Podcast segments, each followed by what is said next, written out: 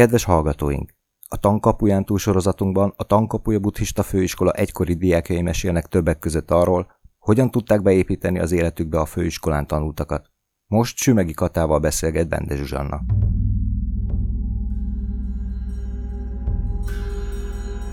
Boldog ki végig jó marad. Portré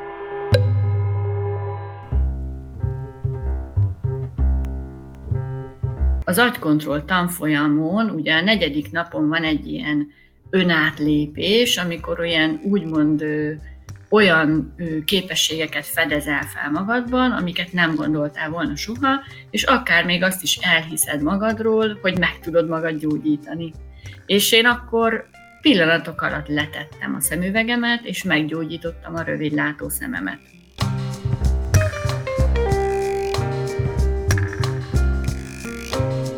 De az egyik legnagyobb sikerem, hát ezt el kell mondanom, az a tíznapos Vipassana tanfolyamhoz kapcsolódik.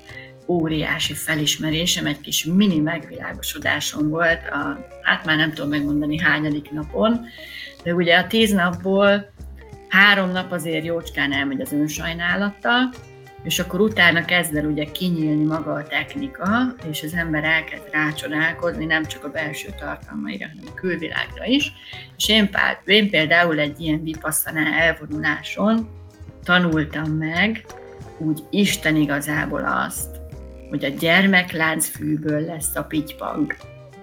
Mert hát ezt mindenki tudja elméletileg, de hát, hogy valódi tudása tapasztalása legyen erről, hát az ritkán adatik meg valakinek, és én azt ott megtanultam. Tehát pontosan láttam, hogy ebből a gyermekláncfőből ez a pitypang lett, és ezt a tudást senki nem veheti el tőlem.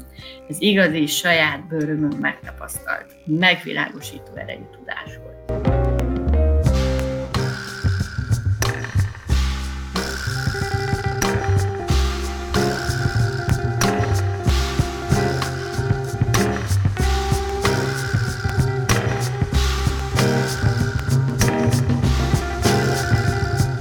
Nagyon sok szeretettel köszöntöm Sümegi Katát, a Tankapuja Buddhista Főiskola egykori hallgatóját. Szia Kata!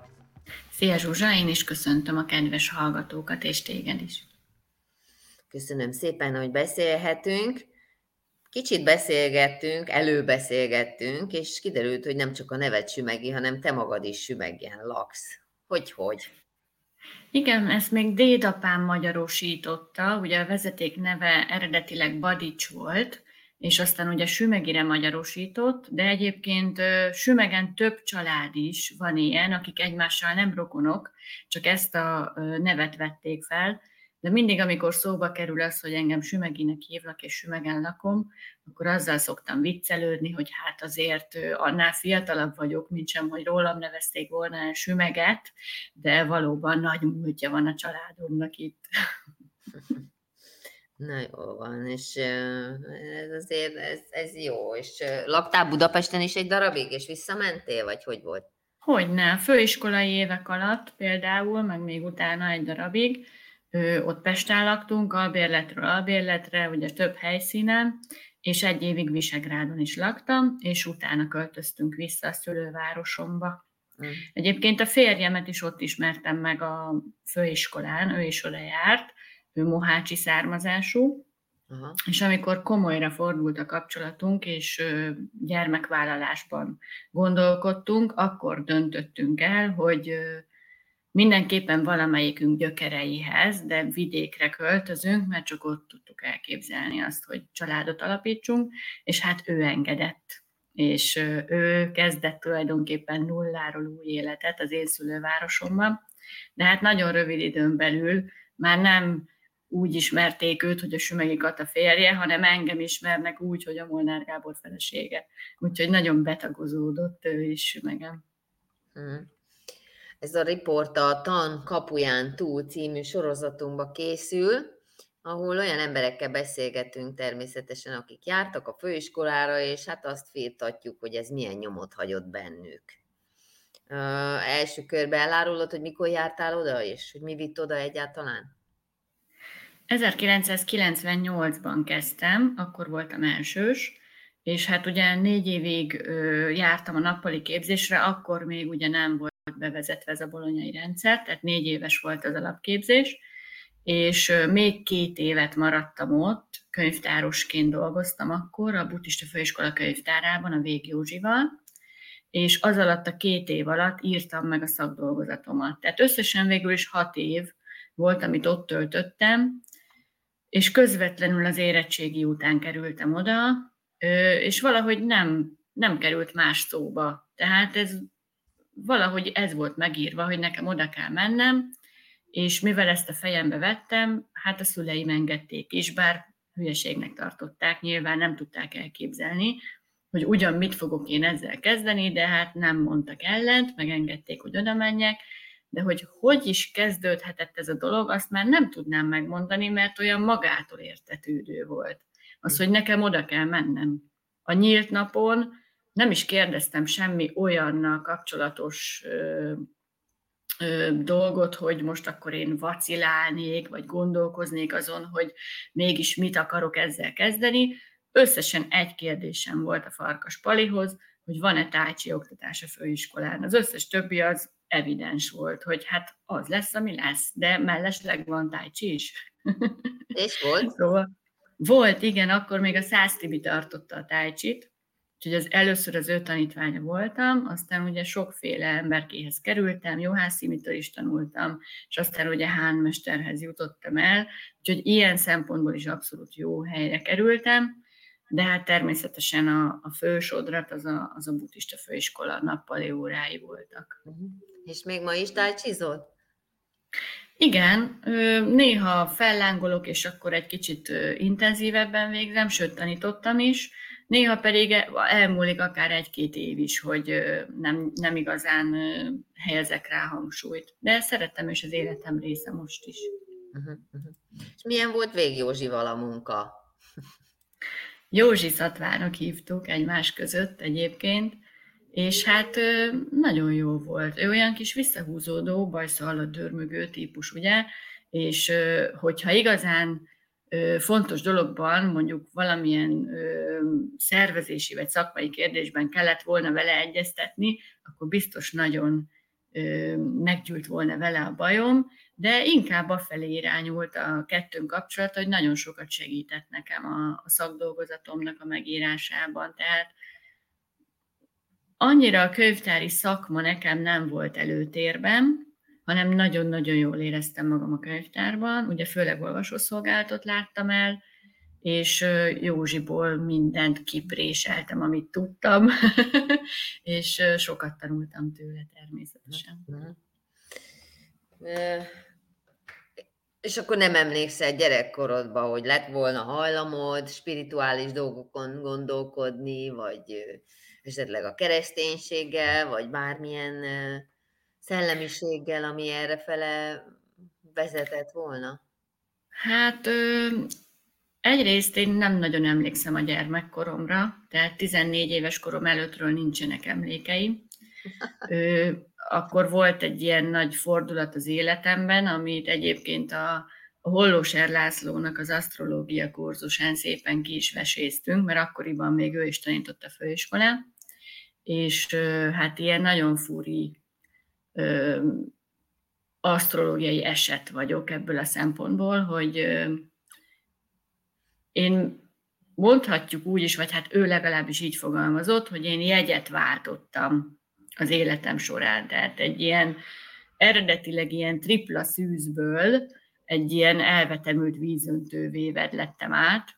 Ö, 14 éves korom körül, tehát igazából a gyerekkoromból ilyet nem nagyon tudok felhozni, viszont emlékszem egy olyan esetre, amikor mentővel szállítottak egy vizsgálatra, és a mentős fiú beszélt nekem valamit Butháról.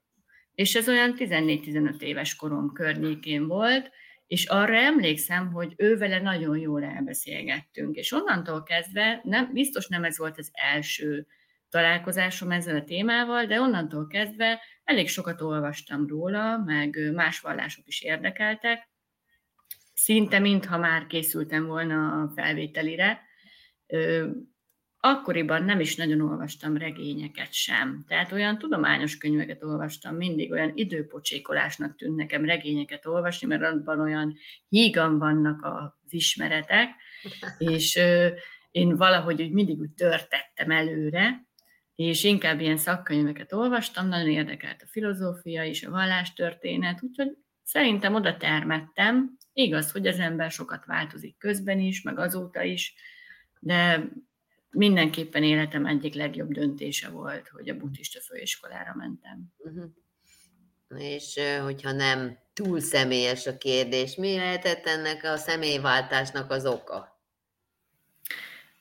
Volt, volt egy betegségem, 14 éves koromban egyfajta rákot diagnosztizáltak nálam, és majdnem egy évig kórházban is voltam, és mindenféle kezeléseket kaptam, és ez egy nagy életmódváltás is volt, mert ugye én a szülői házból, egy ilyen kis biztonságos buborékból bekerültem a fővárosba egyedül egy felnőtt kórházba. És egy teljesen más fajta életet kezdtem el. Élni, ugye nem jártam iskolába, felnőttekkel voltam, sok beteg ember volt körülöttem, sokan meghaltak, tehát így az osztálytár, vagy az osztálytársaim, a szobatársaim így hullottak ki mellőlem, tehát ez egy nagyon érdekes élmény volt számomra, és utána, mint hogyha egy kicsit talán mélyebb lett a gondolkodásom, vagy nem is tudom, már nem voltam olyan gyerekes talán, vagy Biztos, hogy ez nagy változás lenne bárkinek az életében. Hát engem valószínűleg ilyen irányba sodort, hogy elkezdtem így a belső utakkal foglalkozni. Uh-huh. Na, hát azért igen, ez elég komolyan befolyásolhatja az embert, az biztos, amikor megérinti, úgymond a halál szele. Igen, igazából ezt nem, nem kell olyan nagyon drámaian vagy drasztikusan felfogni, tehát nekem nem volt halálfélelmem, szinte úgy is fogalmazhatnék, hogy nekem le se esett a tantusz, hogy most akkor én nekem olyan nagyon nagy veszélyben lenne a, a, a fizikai egészségem, hanem én úgy próbáltam, egyébként is egy ilyen pozitív hozzáállásom van mindenhez, nekem a, a pohár mindig minimum félig tele van, tehát bármi történik, mindig az jó oldalát látom, és ott is hát nekem tök jól jött, hogy ott vagyok a fővárosban, nagyon szerettem a filmeket, egyfolytában moziba jártam, már amikor ugye ki tudtam menni a kórházba, tehát, hogy, hogy úgy én úgy bele csaptam az élet sűrűjébe, és olyan vidáman voltam, hát persze a szüleim lerágták a tízkörmüket, meg aggódtak helyettem is, de, de valahogy én mindig láttam benne a jó oldalát. Persze, akkoriban nagy divat volt az agykontroll, akkor elkezdtem agykontrollozni, ugye később rejki. Ezek, ezek mind szerintem ilyen jó kapuk ahhoz, hogy az ember a belső utakon elinduljon. Aztán persze ezeket meghaladja, egyre ő, hagyományosabb vonalak felé fordul az ember, de mindenképpen megéri ezekkel foglalkozni. Például az agykontroll tanfolyam nekem külön hasznos volt abból a szempontból, hogy én akkor meggyógyítottam a szememet, mert óvodás korom óta nagyon erős szemüvegem volt, a legnagyobb dioptriám az 7 és feles volt, mínuszban, tehát ilyen igazi szódás szifon méretű lencséim voltak, és az agykontroll tanfolyamon, ugye a negyedik napon van egy ilyen önátlépés, amikor olyan úgymond olyan képességeket fedezel fel magadban, amiket nem gondoltál volna soha, és akár még azt is elhiszed magadról, hogy meg tudod magad gyógyítani. És én akkor pillanatok alatt letettem a szemüvegemet, és meggyógyítottam a rövidlátó szememet. Wow. Szóval ez egy, ez egy igazi jó kezdet volt szerintem a, a csodák útján, hogy úgy mondjam. Aha, na, a folytatásra is nagyon kíváncsiak vagyunk. Csodák. az érdekelne, hogy te hogy látod, hogy mi a közös például az agykontrollba és a buddhizmusba? Hú, ezen sosem gondolkodtam. Hát talán az, hogy mind a kettő egy kapu, például, de Hát egy kicsit az agykontroll arra emlékeztet, mint, mint mondjuk a mindfulness, hogy egy kicsit így ki van herélve a buddhizmus, de a, a tudatnak az ösvényét járja az is, az önismeretnek az ösvényét járja az is, és persze ilyen mellékes szálként az öngyógyítás is szerepet kap, Szerintem sok közös van bennük. Érdemes mindkettővel foglalkozni. Sorrendiségét tekintve nyilván a hagyományos út az, ami felé kell törekedni, és amiben ki tud teljesedni az ember, de az agykontroll nagyon jó kapu. Ha jól értelmezem, akkor te a Hinajána buddhizmussal foglalkozol, vagy ugye az maradt meg neked, mint ilyen? Igen, igen. Ö, afelé húz a szimpátia igazából, de ugye nálunk akkor még, ugye 98-ba kezdtem, akkor még más volt az oktatásnak a felépítése, ott az első fél év az arról szólt, hogy mindenki mindent tanult. Ugye mindenféle keleti nyelvet, mindenbe belekóstoltunk, és hát az alapján már ugye el tudtuk dönteni, hogy mivel szeretnénk ugye foglalkozni az elkövetkezendő hét fél évben, és hát mindenbe belekóstolva én nekem egy kicsit a tibeti meg a maháján a vonalak azok olyan túlcicomázottak, nem vagyok olyan jó a, a vizualitásban, az, hogy elképzeljek ilyen százkarú istenségeket mindenféle színekben, meg attribútumokkal, ez nekem nem erősségem. A szikár egyszerűbb vonalakat jobban kedvelem. Valószínűleg emiatt is inkább a vipasszana volt az, ami, ami nekem jobban bejött, de próbálkoztam az ennel is, több-kevesebb sikerrel, de tényleg a, a téraváda irányzatok, amik, amik nekem jobban bejönnek. A szakdolgozat választásom is nyilván ezzel kapcsolatos, meg azt, hogy a szanszkrit és a páli szakirányokon ö, mentem. Ez volt a választott utam, és nem bántam meg. Most, most sem érzek nagyon nagy közelséget a, a Mahayana irányzatok iránt. Egyébként itt Sümekhez nagyon közel van Zalaszántó, uh-huh. ugye a stúpa, meg az ottani meditációs terem, de valahogy nem kapcsolódok be az ottani vallásgyakorlásba, mert nem érzem az enyémnek. Uh-huh. Igen, hát ez valószínű, hogy nagyon személyes. Tehát, hogy, hogy, hogy én is így gondolom egyébként, vagy így látom, hogy nekem is így tisztult le valahogy, hogy én is ezt kezdtem el azokat a tanítókat kezdtem el hallgatni jobban, meg most már szinte kizárólagosan, akik ezt a vonalat viszik. Az a szerencse, hogy a buddhizmusban egymással párhuzamos ösvények mennek ugye a, a kezdetektől a megvilágosodásig, és mindenki a saját szimpátiája, meg vonzódása alapján, vagy ki tudja, lehet, hogy az előző életei alapján választ magának olyan ösvényt, amit szeretne végigjárni.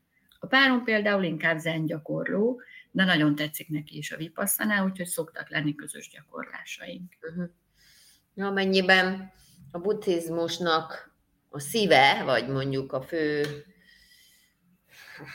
gyakorlata, ugye a meditáció, ami egy technika. Tehát egy, egy technikai dolog, nem? Egy Tehát módszer, kérdez, Egy módszer. Uh-huh. Tehát azért kérdeztem csak, hogy az agykontrollba ott kivet, kivesznek nyilván valami részletet, ugye, és akkor, de hogy, hogy tulajdonképpen az is a, az elme, az elmét. Pal, így van, az elme pallérozása, megismerése, kiaknázása, mert annyi rejtett tehetség van az elménkben, amiket ugye nem használunk fel. Hm. És hát a, a buddhizmus is megmozgatja ezeket a rejtett kapacitásokat, csak annyi a különbség, hogy ő mindig egy út, egy cél felé megy, és mindent ennek alárendel. Tehát akár még az igazmondás kívánságát is ő leginkább annak veti alá, hogy az a tartalom az üdvös vagy káros, és ennek egyetlen egy mércéje van, hogy a megvilágosodás szempontjából üdvös vagy káros. És ez egy annyira egyszerű erkölcsi törvény, hogy mindenre rá lehet húzni. Hm. Szóval akkor te szereztél bizonyos tapasztalatokat azzal kapcsolatban, hogy az elme kiaknázatlan, mondod. Hát igen, például az öngyógyítás terén, de az egyik legnagyobb sikerem, hát ezt el kell mondanom, az a tíznapos Vipassana tanfolyamhoz kapcsolódik. Óriási felismerésem, egy kis mini megvilágosodásom volt, a, hát már nem tudom megmondani hányadik napon, de ugye a tíz napból három nap azért jócskán elmegy az önsajnálattal, és akkor utána kezd el ugye kinyílni maga a technika, és az ember elkezd rácsodálkozni nem csak a belső tartalmaira, hanem a külvilágra is. És én, pár, én például egy ilyen vipasszanál elvonuláson tanultam meg úgy Isten igazából azt, hogy a gyermekláncfűből lesz a pitypang.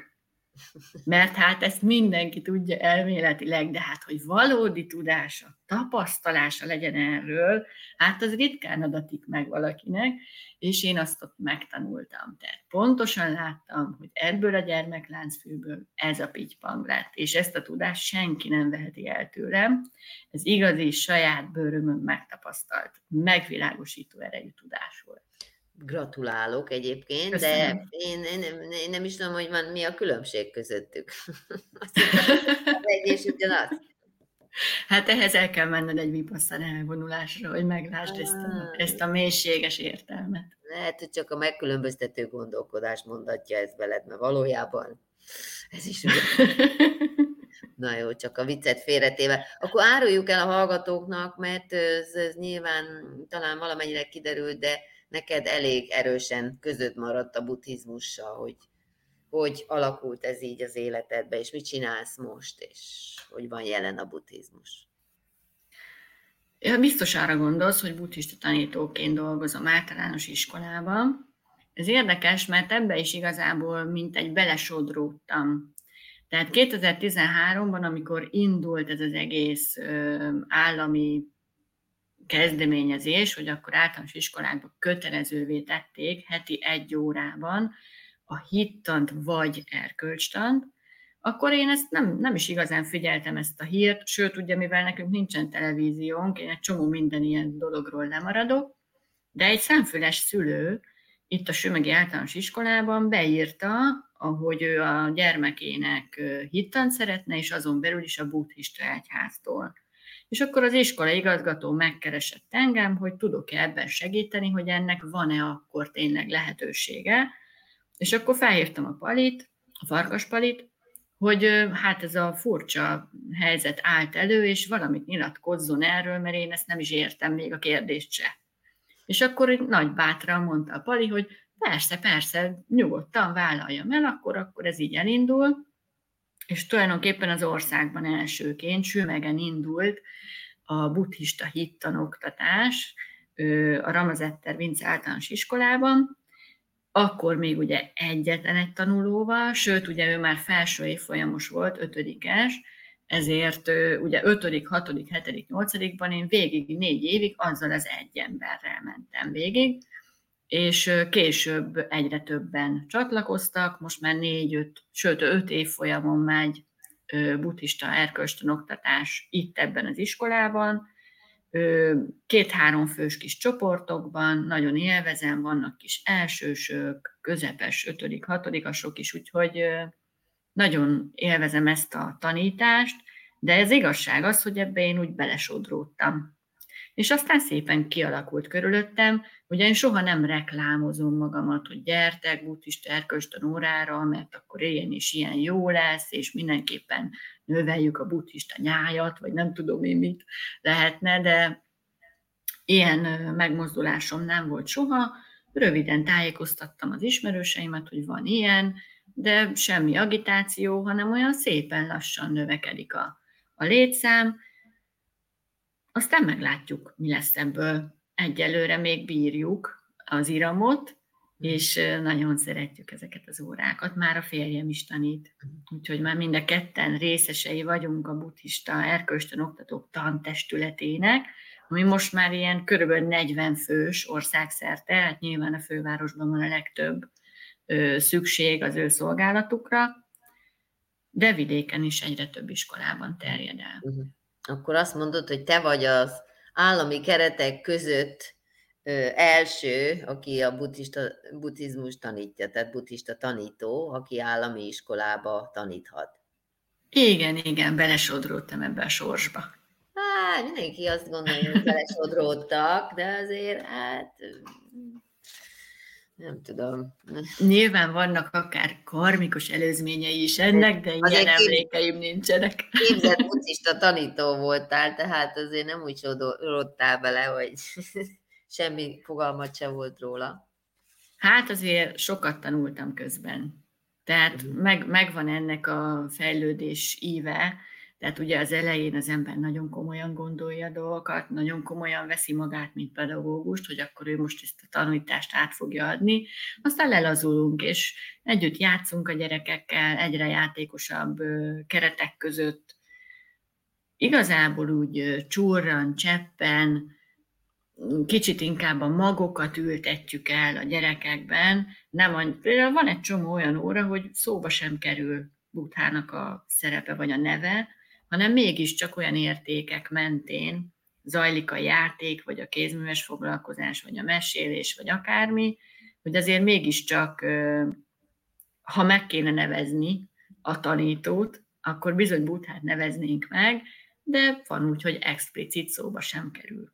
Nekünk nagyon jó támasz, mert ugye Butha olyan szépen rendszerbe, keretbe foglalva, ráadásul az idő próbájának is alávetve egy ilyen sokkal, egy ilyen széles körben alkalmazható, teljesen időtlen tanítást hagyott ránk, amit akármilyen korosztálynak, akármilyen szituációban fel tudunk használni, és valóban a tisztelet azt mondatja velünk, hogy igen, ez Buthától ered, Buthától tanultuk, és az ő hagyományát visszük tovább, de nem mindig kell ezt felemlegetni, de belül érezzük, és fontosnak is tartjuk. Mesélted, ugye, és hát én is ugyanezt éltem meg, azért kérdezem, hogy nagyon sok mindenbe belekóstolunk valóban az első évben ugye a főiskolán, és hogy ez, ez, ez mit váltott ki belőled, vagy hogy tudtál választani, tehát ez letisztult, te értettél mindent, ami, ami ott volt, és letisztulva azt tudtad mondani, hogy akkor én a második évben ezen meg ezen folytatom, ezen meg ezen a szakon, vagy ez az irány? Nekem tetszik? Hát ezt így nem mondanám, sőt, inkább homlok egyenesen az ellenkezője történik ilyenkor. Gondolom, hogy nem csak én jártam így. Hát amikor a buddhista főiskolára felvételiztünk, ugye kellett írni egy eszét valamilyen buddhista témából, már nem emlékszem, de akár ilyen 20 oldalas felvételi eszét is kellett írni, és természetesen ennek a megírásához nagyon alaposan utána jártam mindennek, így elmondhatom magamról, hogy amikor felvételiztem a buddhista főiskoláról, akkor mindent tudtam a buddhizmusról. Aztán oda mentem, elkezdtem ugye tanulni a buddhista tanítóktól ugye az első fél évben, és akkor kiderült, hogy valójában semmit nem tudok a buddhizmusról, egy kukkot sem értek belőle, egyáltalán mi ez az egész, mi alapján fogok én itt szakirányt választani, és mivel ugye teljesen semmilyen fogodzom nem volt ehhez, mert inkább csak kihúzták a lábam alul a talajt ezzel a sok információval, meg sok színűséggel, ezért az alapján választottam szakirányt, hogy melyik tanártól tanulnék szívesen.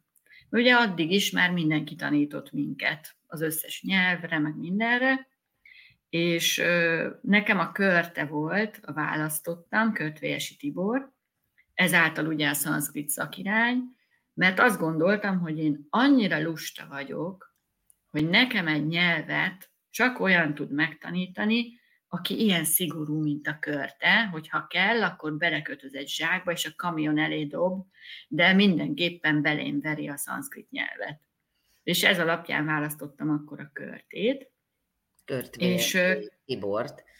Igen, igen. A kedvéért mondom csak. Igen, most is ott tanít, csak ugye már páli nyelvet főleg, és később kezdett bennem körvonalazódni, hogy hát igazából ha jól belegondolunk, jó, hát a Káma Szótrát leszámítva, annyira nem is érdekel engem az, ami szanszkritó van leírva, sokkal inkább érdekel az, ami páliul van leírva. És át akartam menni páli szakra. De hát páli szakirány nem volt, mert akkoriban még Farkas Pali volt a rektor, és az ő idejében úgy volt azt hiszem, hogy öt főtől lehetett indítani egy szakirányt. Tehát legalább öt diáknak kellett lennie, hogy a főiskola indítsa az adott szakirányt, de nem volt meg öt fő. És akkor elkezdtem agitálni ebben az ügyben, hogy mégiscsak indítsuk el ezt a pálit, mert engem ez nagyon érdekel. Rábeszéltem a száz Lilit, aki osztálytársam volt, és a szanszkrit szakra együtt jártunk, hogy ugyan már lehet, hogy őt nem érdekli annyira a páli nyelv, de az én kedvemért milyen buli lesz, indítsuk már el a páli szakirányt. Tehát így voltunk már ketten. A harmadik a Ritman Attila volt, aki valójában nem is járt a buddhista főiskolára, mert ő egy, egyébként egy zseni volt, de matekból nem volt meg az érettségie, tehát nem volt hivatalos hallgató. És az Attillát beszéltük rá, hogy akkor ő legyen a harmadik. A negyedik maga a körte volt, tehát a szanszkrit tanárom beiratkozott a páli szakirányra. Az ötödik meg a farkaspali, hogy meg legyen a, a kerek szám, ugye ez ötös, és így sikerült elindítani, és a Fehér Judittól tanultuk a páli nyelvet, meg később Rúzsa Ferinél is olvasgattunk, meg nagyon sok mindenkitől tanultam. De hát ha a buddhista tanítás szempontjából gondoljuk át ezt az egészet, akkor azt kell, hogy mondjam, hogy a legfontosabb az a páli nyelv. És sikerült is ezen a vonalon elindulni, és a szakdolgozatomban is már így a páli nyelvet, a fordításokat tudtam használni.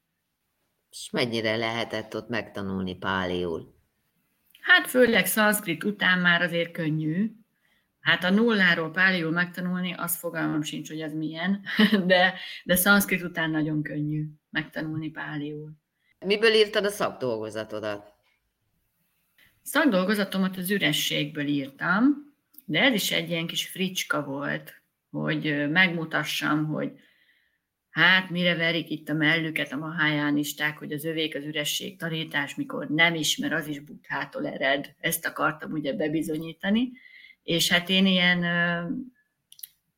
eléggé ilyen szőrszálhasogató típus vagyok, meg ilyen szám, számokkal nagyon jól ki vagyok békülve, tehát én táblázatokban gondolkodom. Statisztikai szempontból ö, kezdtem el vizsgálni az üresség kérdését a pálikánomban, tehát konkrétan megnéztem, hogy hány előfordulása van, egyébként több mint ezer előfordulása van a korai szövegekben, Mondjuk a legtöbb az ilyen egyszerű értelemben, hogy az üres helyek használatát szorgalmazta a butha, tehát hogy néptelen, helyre letelepedve meditál ugye a szerzetes, de egészen odáig, hogy elvont filozófiai értelemben, hogy az én üressége, a világ üressége, az üresség általi megvilágosodás, tehát valóban egy komplet egész ürességtanítás van a pálikánonban, úgymond be tudtam bizonyítani, hogy ez nem Maháján a vívmány, de azért részleteiben nem bontottam ki ezt a, ezt a kérdést, inkább csak egy ilyen kis fricska, vagy egy ilyen kis gondolatébresztés, hogy, hogy lám, ezt is érdemes lenne vizsgálni, és nem Nágácsunánál kezdődik az üresség tanítása. Jó, értem. Szóval van egy ilyen vonulat, én még erről nem hallottam, hogy a Mahajánában, hogy hogy, hogy, hogy, hogy, hogy, hogy az nem a buthához köthető annyira, mint amennyire valójában, igen? Így van, tehát ugye nem hangsúlyos tanítás a buthánál, legalábbis az eddigi ö, tanulmányok alapján, az eddig megjelent könyvek tanulmányok alapján, de érdemes lenne erre is hangsúlyt fektetni, hiszen a meditációs praxisban úgy is elő fog jönni, hogy mit gondolt erről Butha, vagy milyen élmények köthetők ehhez. Ez egyfajta kis betekintés ebbe az univerzumba, Butha ürességének az univerzumába. Aha. Tehát akkor elég sokat foglalkoztál ezzel a témával, és mondod, hogy nem is tudom, hogy kihúzta a lábad alól a talajt, a már nem tudom micsoda. Ez, ez maga, ez a, ez a, ez a, a buddhizmus nem húzta ki a lábad alól a talajt egyébként? Szerintem nem. Nem, nem olyan könnyű. Nem, nem hatott rád soha az üresség, vagy az éntelenség, úgyhogy mondjuk, ahogy néha fel lehet fogni, elég sokan tudják úgy felfogni, hogy, hogy ijesztőleg hat, mondjuk így. Hát erre való a humor. Tehát amikor az ember nagyon velejéig hatoló élményekhez jut, vagy, vagy ijesztő élményekhez, vagy akár olyanhoz, ami egy kicsit megbontaná az, el, az elme épségét, akkor humorral áthidalja, és megy tovább. És volt neked is ilyen tapasztalatod, amikor erre szükséged volt a humorra? Ilyen nagyon drasztikus, szélsőséges tapasztalat? Uh-huh. Hát nem is tudom. Ezek szerint nem, arra nyilván emlékeznél. Hát azért a vipasszana elvonulás első három napján azért meg tud borulni az ember, érzelmileg főleg, de aki arra hajlamos, akár más szempontból is elveszítheti maga alatt a talajt. Ez tényleg benne van a pakliban, tehát ez egy olyan intenzív élmény, amit bátran ajánlok mindenkinek. Az nekem inkább egy ilyen nagy hitbéli vagy bizalombéli ugrást jelentett, mert Szerintem az egy fontos tapasztalás a buddhista főiskolás hallgatók számára, vagy bármilyen buddhista gyakorló számára, hogy amíg a buddhizmusról tanulunk elméleteket, megismerkedünk irányzatokkal, filozófia történettel, stb., addig minden nagyon elméleti. És a megvilágosodás az, az, az csak szó. Az igazából nem érthető meg. Azt, hogy a buddha azt ígéri, hogy ha ezt gyakorlod, akkor a végén megvilágosodásig el tudsz jutni, ez egy üres kijelentés. Ez, ez, ez ugyanolyan üres, mint ha azt mondanám, hogy majd Jézus meg fogja váltani az embereket a végítélet napján. Tehát, hogy ez, ez semmi. Viszont, amikor az ember elmegy egy tíznapos vipasszana elvonulásra, ott valóban olyan saját tapasztalatokra tehet szert, amitől már elhiszi, és nem is csak elhiszi, hanem meggyőződik róla, hogy a megvilágosodás lehetséges. Nyilván nem éri el az alatt a pár nap alatt, mert csak belekóstol a módszerbe, de rálát arra, hogy igen, ez nem csak elmélet, hanem ez, ez valóban meg, megvalósítható gyakorlat, és tök egyszerű, csak menni kell előre, gyakorolni, a tudatot megismerni, nem beleragadni semmiféle tudati burjánzásba, menni előre szépen a kitaposott ösvényen, és valóban lehetséges a megvilágosodás. Ezt semmilyen szóbeli hagyományozással, elméleti előadással nem lehet megkapni a buddhista főiskolán sem. Az csak egy kapu, tényleg, a gyakorláshoz, ahhoz bele kell kóstolni a praxisba, hogy értelmet nyerjen az elméleti tanítás. Uh-huh. Hát igen, mert különben vannak nagyon jó leírások a tudatállapotokról is, meg a megvilágosodásnak, a, vagy a meditációnak a, az elme tapasztalásairól, tehát ahogy úgy épülnek egymásról, el is lehet hinni, de amikor tapasztalja az ember, ugye ez a különbség a hit, hogy elhiszed, vagy megtapasztalod, ugye. Igen, igen, ezért is jobb szó egyébként a bizalom szó a buddhizmusban. Tehát nem az a fajta vak hit van, hogy rábízom valaki másra a sorsom alakulását, hanem, hanem van egy saját tapasztalatod arról, hogy ez lehetséges, és akkor a bizalmadat beleveted a módszerbe, és akkor valóban azon az úton jársz, amit alátámasztott a tapasztalatod. Uh-huh, uh-huh és az ürességről már ez volt a szakdolgozatodnak a témája. Most főleg, hogy eltelt elég sok év. Elég sok év, igen. Hogy ez változott ennek a jelentése számodra, meg hát a tapasztalataid alapján? Nem, azt hiszem, hogy azóta nem nagyon foglalkoztam így ezzel a kérdéskörrel. Azt mondhatnám, hogy azáltal, hogy ugye szerepet cseréltem, és a buddhista útkeresőből ugye családanyává és feleségével lettem meg, szakmailag is ugye más irányokba ment el az utam, tehát most is a buddhista tanítói óraadásom az csak egy mellékvágány, nem ez a fő sodrat. Azt mondanám inkább, hogy a, az önmegismerésnek inkább a fizikai vagy energetikai szintjeit jártam az elmúlt években, évtizedekben, Ugye tácsi gyakorlóként is ezt, a, ezt az önmegismerési folyamatot választottam, hastáncoltam például, tehát ott egy kicsit a női energiák felé kacsingattam, brazil jiu gyakorló vagyok, tehát hogy ott pedig ugye a másik emberre való ráhangolódás, az együttmozgás, a, a kis kapuknak, a kis réseknek a megtalálása, tehát, hogy egészen más irányt vett a, a, az életem, és inkább a fizikai és az energetikai síkok felé mozdultam el, de ez elkerülhetetlenül együtt jár egy olyan fajta mélyebb önismerettel, amiből nyilván a buddhista praxisban is profitálhatok, és sokkal higgadtabban, vagy más nézőpontból figyelem a, a saját tudatnak a kis hullámveréseit, viharait, stb. Mindenképpen tanulságos. Igazából az egész élet mindenképpen az önmegismerés felé megy. És ha az ember tudatosítja ezeket az élményeket, akkor mindegy, hogy azt a, azt a saját tapasztalatot egy konkrét ülőmeditációban szerezte, vagy egy csikung gyakorláson szerezte, vagy egy jó kis földharcban szerezte, de hogyha ez tudatosítva van, akkor ez bizony egy, egy irányba mutat. Mivel foglalkozol még? Főállású tárlatvezető vagyok a Püspöki Palotában, uh-huh. de egyébként is a helytörténettel foglalkozom, tehát ö, ilyen helyi ö, sétákat, ilyen történelmi sétákat vezetek, ö, van egy vacsora sorozatunk, amiben szintén ilyen helytörténeti érdekességeket járunk körül.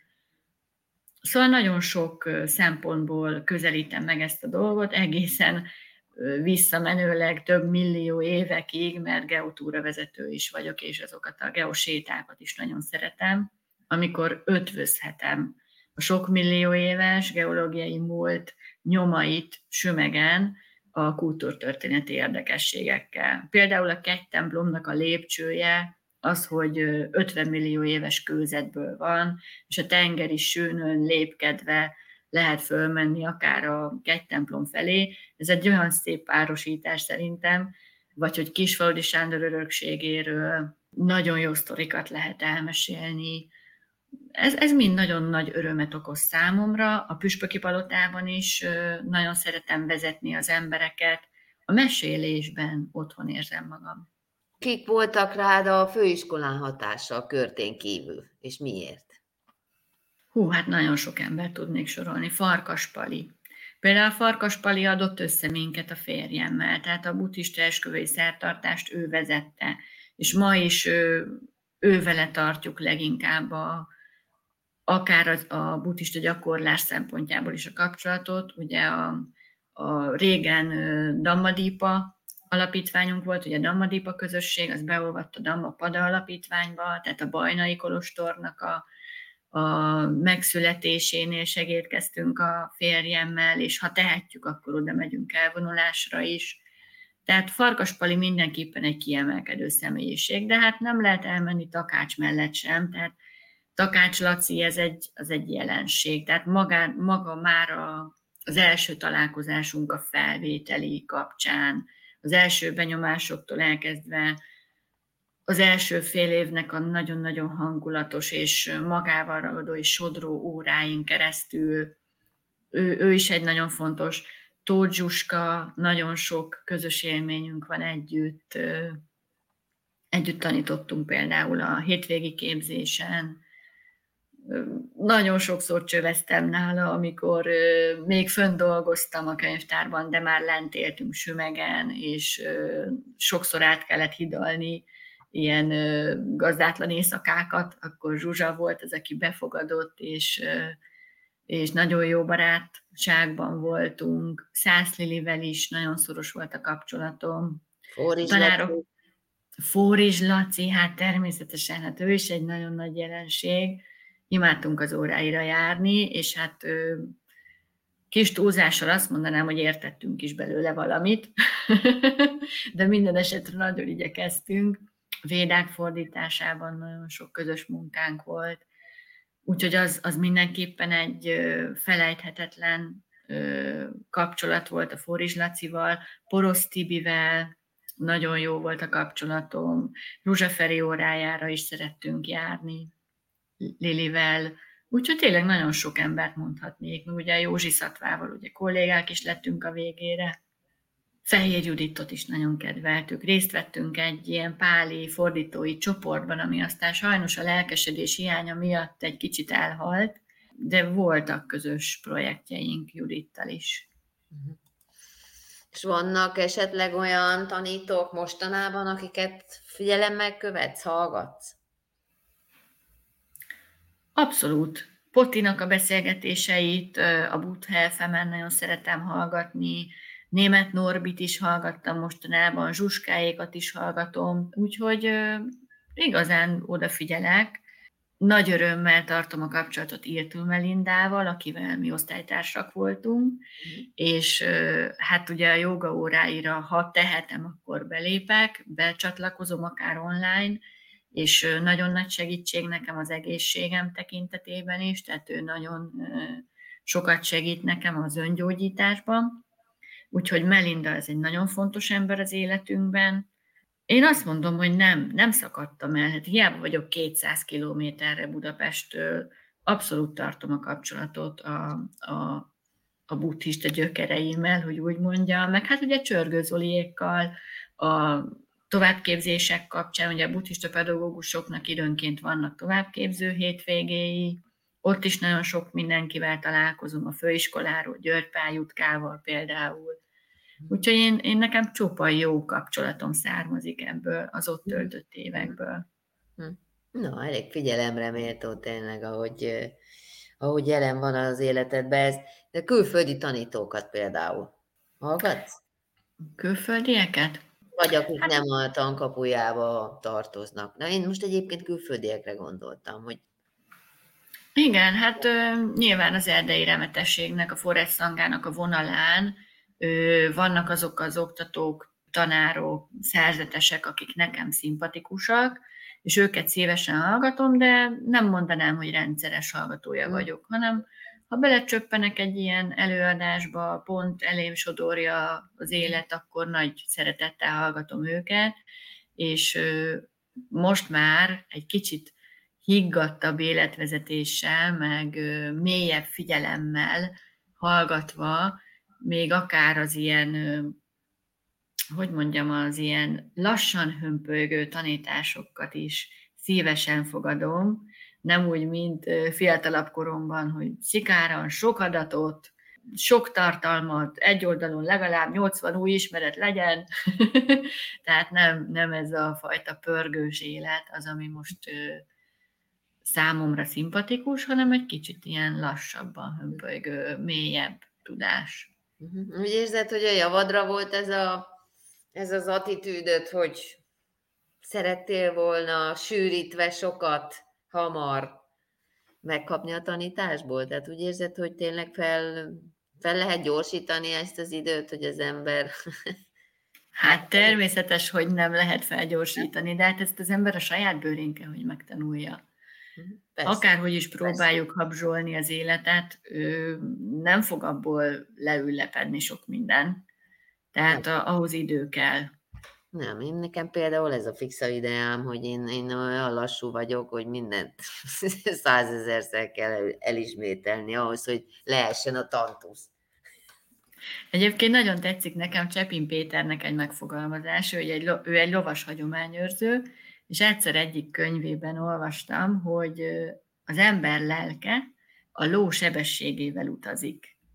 Tehát hiába is rohannál előre, meg kell, hogy várjad, hogy utolérjen a lelked, tehát inkább az ilyen lassú, csendesebb benyomások azok, azok az élmények azok, amik valóban építenek minket, és hogyha valamit hirtelen, gyorsan vagy sűrítve próbálnánk megemészteni, az nem fog bejönni. Vagy semmi nem esik le belőle, uh-huh. és nem tudunk belőle épülni, vagy pedig csak nagyon-nagyon lassan érik be a gyümölcse, míg hogyha egy ilyen visszafogottabb élmény elé állítanám magamat, akkor sokkal jobban profitálhatnék belőle. Hát lehet, nem tudom. Nagyon szépen köszönöm a, az interjút, legközelebb majd a férjedet kérdezem meg. Szerintem örülne neki, ő is nagyon szeret beszélni, mint én, és hát ugye neki egészen más élményei vannak, mert ő ugye a búdó szakirány szempontjából járja a buddhista ösvényt, de nagyon tudatosan és komoly gyakorló is. Na, köszönöm szépen még egyszer. Köszönöm a lehetőséget. Szia Zsuzsa!